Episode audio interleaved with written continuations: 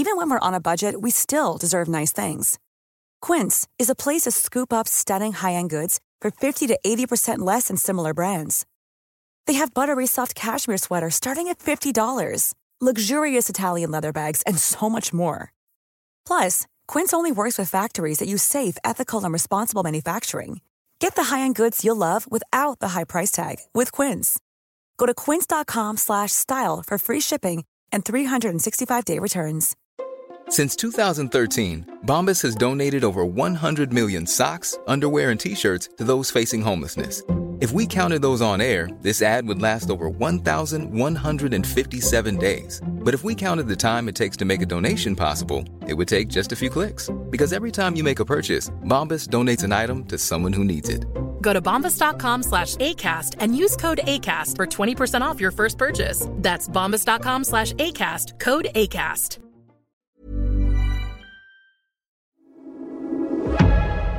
Du lyssnar på GVS ljudböcker.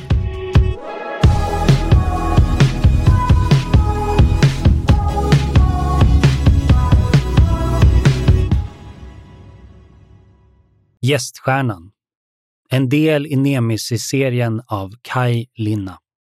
Inläst av mig, Erik Bolin. Kapitel 4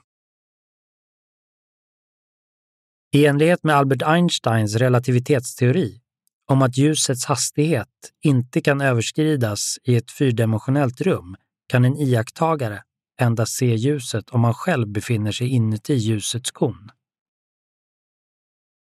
För att förstå Einsteins teori kan man betrakta tiden som en fjärde fristående dimension med de tre rumsdimensionerna som ett vågrätt plan och tiden som en axel vinkelrätt mot detta plan.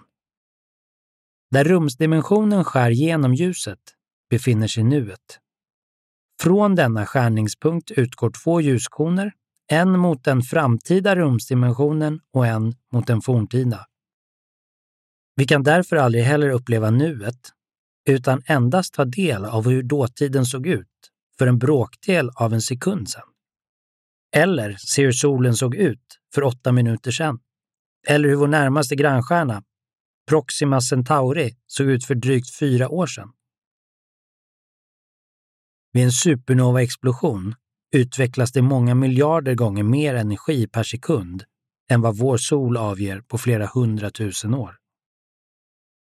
Under dessa ofattbart höga energiutväxlingar stöts subatomära partiklar, tachyoner, som färdas snabbare än ljuset, snabbare än tiden självt, iväg mot det rumsdimensionella planet där en ljuskon bildas i framtiden. En överljuskon. I enlighet med Einsteins relativitetsteori är takionerna i denna överljuskon förankrade i den framtida rumsdimensionen, en möjlig källa till tidsresor. Tidig vinter år 1054 vid Mississaugaträsket, nuvarande Toronto, Ontario, Kanada. Det Kenta kände på sig att han var nära nu. För fyra vintrar sedan hade han frågat Svonohi, matriarken som indirekt styrde och ställde över byn, om han fick gifta sig med hennes yngsta dotter, Tekakas syster, Otlakla. Hon hade svarat kryptiskt att detta fick han fråga Akka om. Akka var en uråldrig häxa som bodde ensam i en grotta långt söderut. När han ställt frågan till henne hade hon fastat i sitt svetttält under tre dagar. Därefter hade häxan blåst rök i ögonen på det hon hade Kenta och kräkts på hans fötter innan hon gett sitt svar. För den vita älgen till Svonohis härd. Sen kan du gifta dig med Otlakla. Om hon ger dig sitt ja. Sedan dess skulle det Hunarekentas sommar som vinter ses jaga efter den vita älgen, som så många gånger tidigare visat sig på olika platser norr om sjön. I tre vintrar hade han följt spåren från det undflyende och svårfångande djuret. Flera gånger hade han skymtat den bakom grenverken och vid två tillfällen varit så nära att han skulle ha kunnat fälla den stora albinon. Men båda möjligheterna gick förlorade och älgen hade kunnat slinka undan. Nu tillät han sig för ett kort ögonblick att smaka på segerns sötma, men bannade sig genast med att det var just sådana tankar som varnat älgen tidigare. Spåren var färska och ledde in i ett träskområde som så här års var tillfruset. Trädstammarna som inte växte lika höga här stod som små isolerade öar omringade av is. Dehonarikenta smög sig hukande framåt, tyst från träd till träd. Den blanka isen gjorde att han kunde glida ljudlöst mellan trädstammarna när han sköt ifrån med fötterna mot rötterna som stack upp en bra bit ovanför isen. De stora rötterna erbjöd också ett visst skydd. Det fanns mer än en anledning till att vara försiktig. Han var väl medveten om att han befann sig på mycket farlig mark. Visserligen kunde petunfolket inte vistas så här långt söderut vid den här tiden på året. Och huronernas snabba kanoter var inte ett hot på vintern. Men det kunde väl finnas adirondacks, trädätare i området. Adirondack var hans folks bittraste fiende. Om de fick tag i honom kunde han inte förvänta sig något annat öde än att hamna i deras kokgrytor efter att ha genomlidit en grym tortyr som skulle sträcka sig i flera dagar innan döden kom som en befrielse. Ett märkligt svischande ljud fick hans redan skärpta sinnen att stegra sig till det yttersta. Ljudet tycktes komma från andra sidan av den rot han låg tryckt mot, bara ett par steg bort. Det svischande ljudet övergick i knakande som kvistar som bröts av. Det upphörde lika plötsligt som det börjat, med de tunga dönsen av nedrasande snö. Dehonarekenta låg kvar och lyssnade. Blickstilla. Bröstkorgen höjdes och sänktes i snabb takt. Han väntade efter nästa ljud. Men hela träsket förblev tyst och fridfullt. Efter en stund vågade han sig på att kika upp över kanten på trädrötterna. Spåren visade att någon eller någonting glidit fram över isen och sedan kraschat rakt in i ett buskage och låg nu orörligt under ett täcke av snö. Tyst smög han sig fram till snöhögen och började försiktigt fösa undan snön. Därunder låg en ung man helt utan kläder och vapen. Mannen såg ut att vara nära dödens rand. Hela kroppen var likblek. Och det Honarikenta insåg att om han inte gjorde något skulle mannen, eller snarare pojken, vara död innan mörkret föll. Synen förvånade honom. Det var något som inte stämde.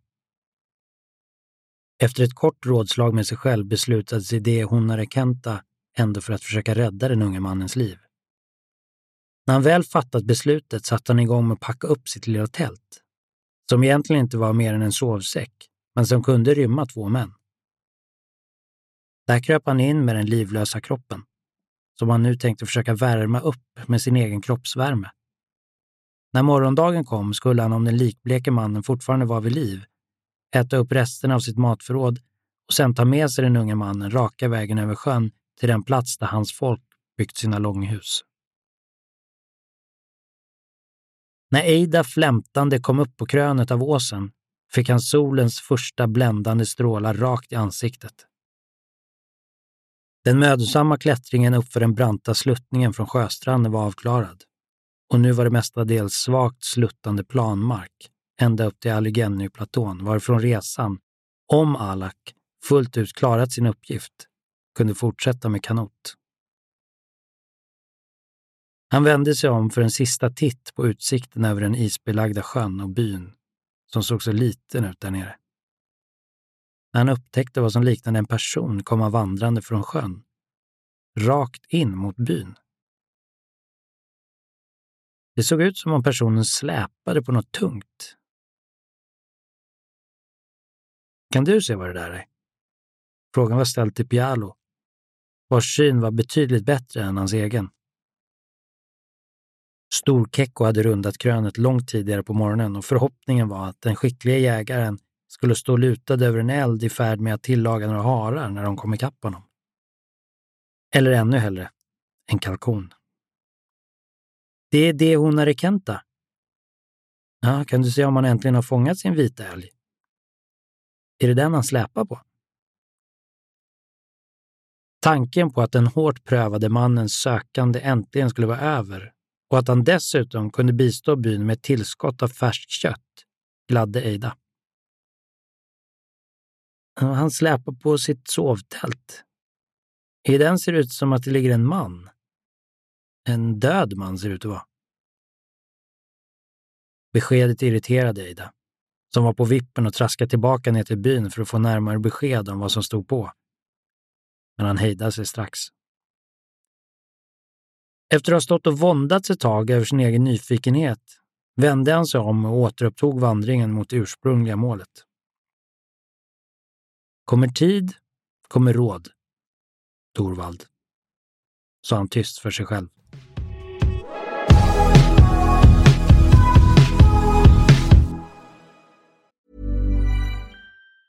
Hey, it's Ryan Reynolds and I'm here with Keith, co-star of my upcoming film If, only in theaters May 17th. Do you want to tell people the big news?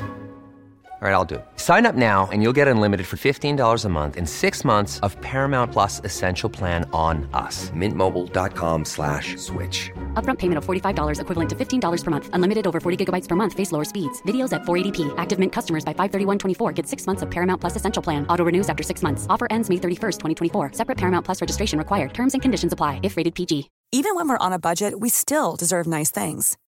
Quince is a place to scoop up stunning high-end goods for 50 to 80% less than similar brands. They have buttery soft cashmere sweaters starting at $50, luxurious Italian leather bags, and so much more. Plus, Quince only works with factories that use safe, ethical, and responsible manufacturing. Get the high-end goods you'll love without the high price tag with Quince. Go to quince.com slash style for free shipping and 365-day returns.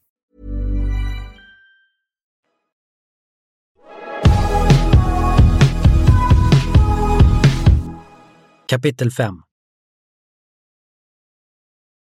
För mer än tusen år sedan kom de irokesiska stammarna vandrades upp genom Susquehanneflodens dalgång. De slog sig ner vid den fiskrika flod vi idag känner som St. Lawrence-floden. Därifrån spred de sig ut över de skogsbeklädda dalgångarna ner till det bördiga slättlandet söder om Ontariosjön. En av dessa stammar bosatte sig i den dal som senare skulle komma att heta Mohawkdalen, efter den rika förekomsten av flinta som dess ursprungliga invånare skapade sina livsbetingelser kring.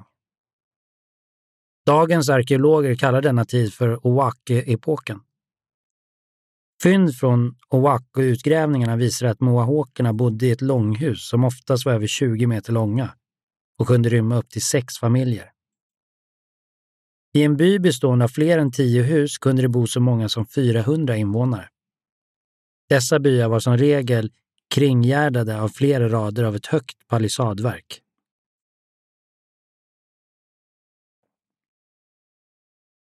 Adirondacks var den första tanke som for genom Kinkins huvud när larmet gick. Anfallet var väntat, men ingen trodde att det skulle komma före midvinterceremonin. Han sköt ifrån sig frukostgröten och greppade stridsklubban.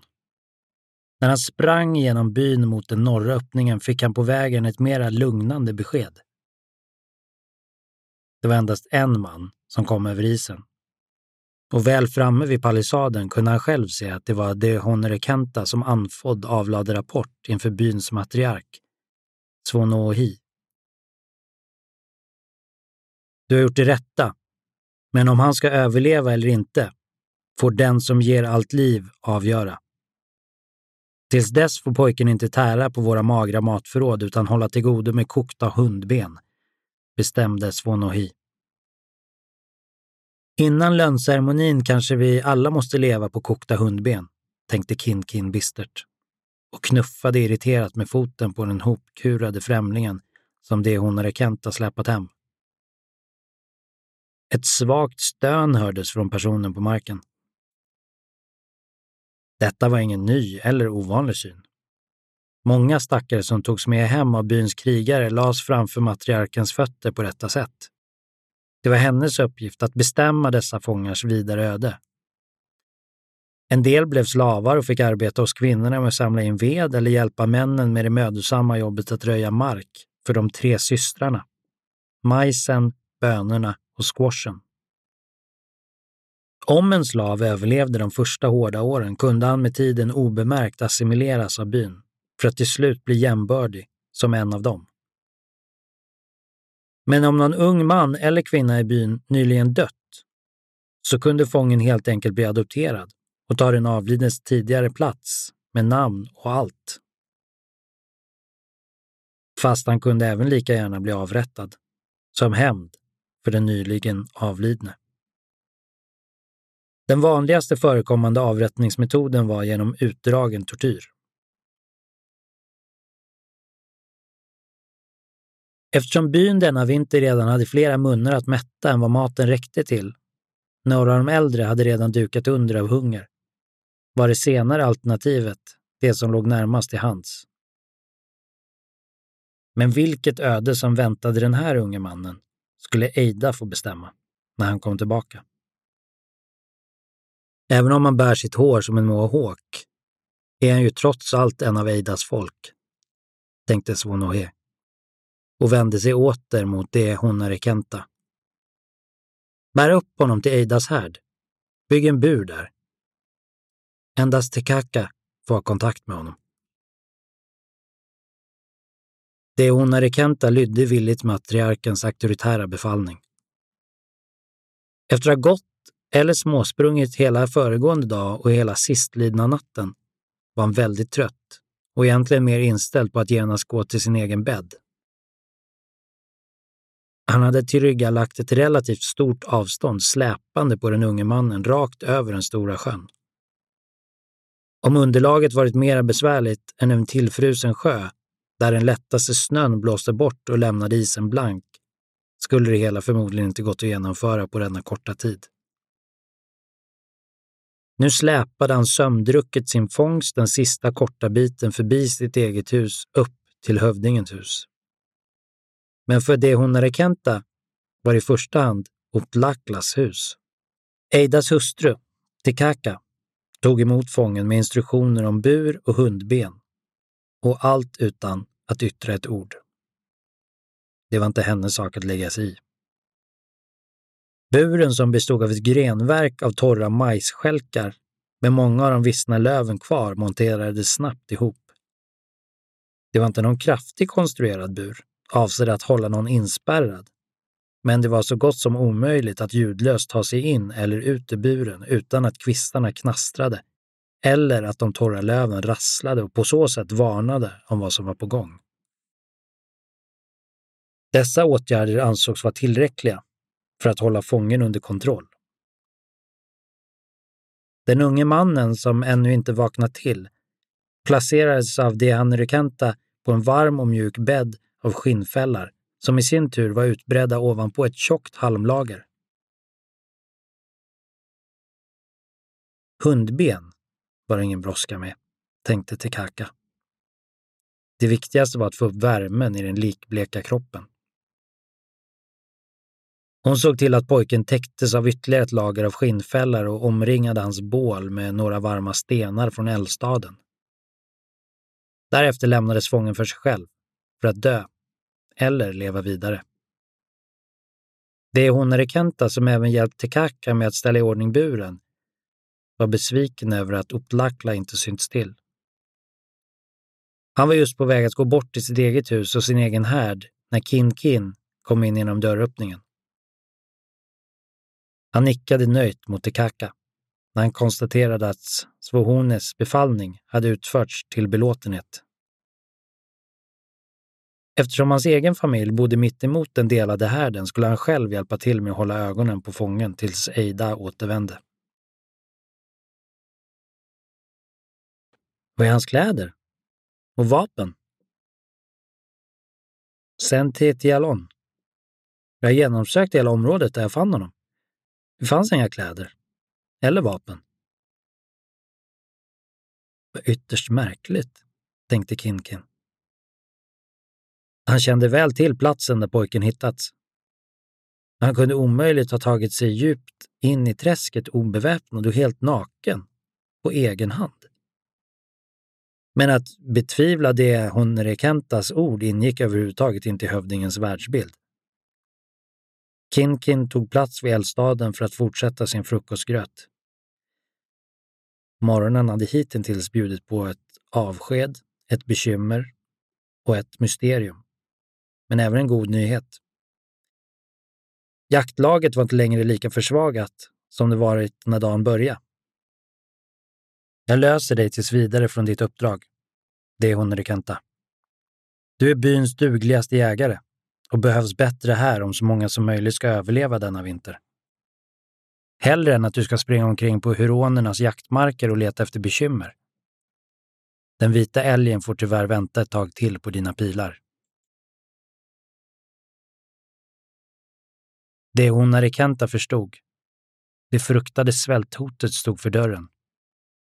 Förrådsutrymmet vid öppningen till samtliga långhus gapade oroväckande tomma för att vara så här tidigt på vintern. Ända sedan den nya stjärnan dök upp. I början hade den varit fullt synlig även mitt på dagen.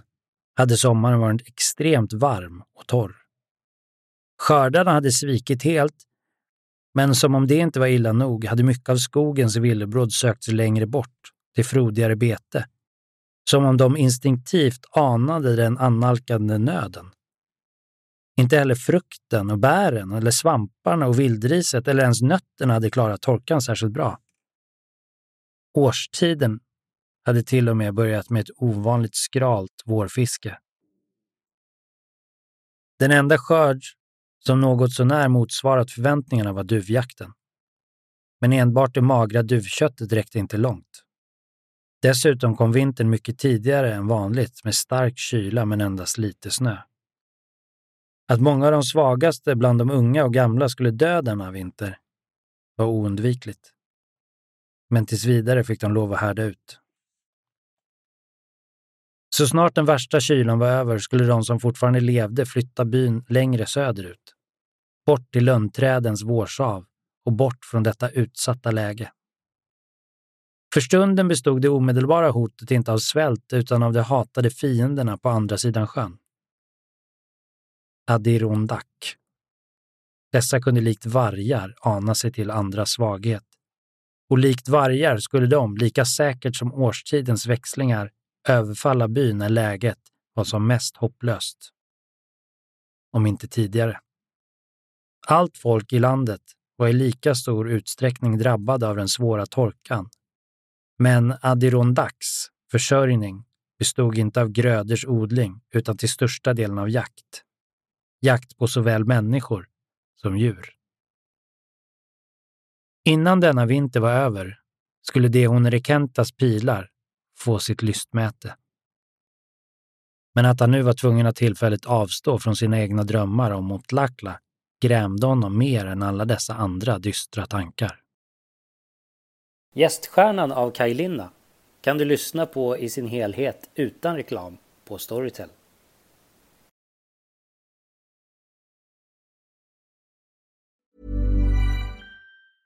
Even when we're on a budget we still deserve nice things. Quince is a place to scoop up stunning high-end goods for 50 to 80% less than similar brands. They have buttery soft cashmere sweaters starting at $50, luxurious Italian leather bags, and so much more. Plus, Quince only works with factories that use safe, ethical, and responsible manufacturing. Get the high-end goods you'll love without the high price tag with Quince. Go to quince.com/style for free shipping and 365-day returns.